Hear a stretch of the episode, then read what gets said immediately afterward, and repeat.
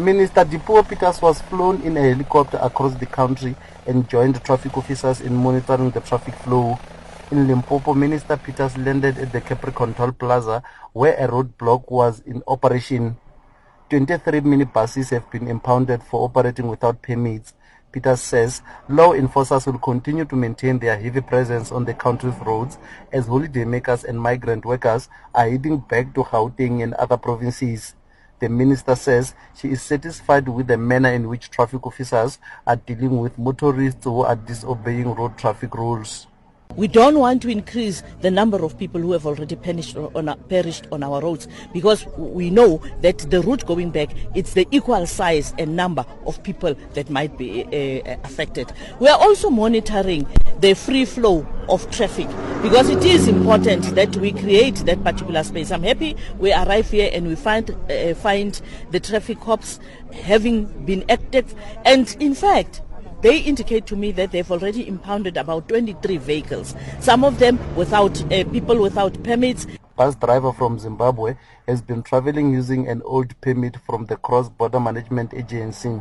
The time when I cross, I paid 2,500. Now I come here again, they says I must pay again. But you, you, you can't have a permit. Yeah, man, at the time when I go there, they say, okay. Which way? Because it's the 23rd. Yeah. So you still want to use it without a permit? I just crossing back, go back. No, no, no, but it doesn't work like that. Yeah, I don't because know, they never explained It's to me two now. different dates. But you are going home to Zimbabwe. Yeah, going home to yes. Zimbabwe. Now you want to come back again with a, a, a vehicle that does not have a permit. don't know. No, it doesn't work like that. It doesn't work like that. You were fined because you were driving a vehicle without a permit on South African road. Peters says a department will soon release the statistics on road fatalities since the 1st of December. She says the statistics will also detail and profile the ages of those who died on the country's roads since the beginning of the festive season. She says the department is worried that young people are among over a thousand people who died in road accidents. I cannot give you the full figure right now, but we know already that more than a thousand, uh, I mean, a, a, thousand people have passed on on the roads just between the first and the, the period that we are in.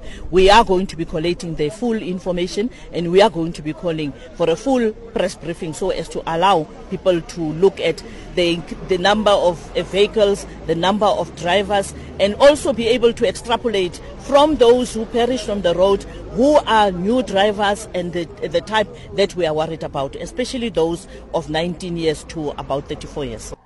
By late today, there were no major accidents reported on Limpopo roads. Meanwhile, chaos has erupted at the Kranskop Toll Plaza on the N1 South, with motorists forcing their way through the toll gate without paying. Vehicles have formed queues stretching over 3 kilometers long as people make their way back after the holidays. Over the weekend, five people died after an overloaded minibus that was transporting 28 people overturned at Kalaba village outside Thohoyandou. I'm Witness Tiva at the Capricorn Toll Plaza in Limpopo.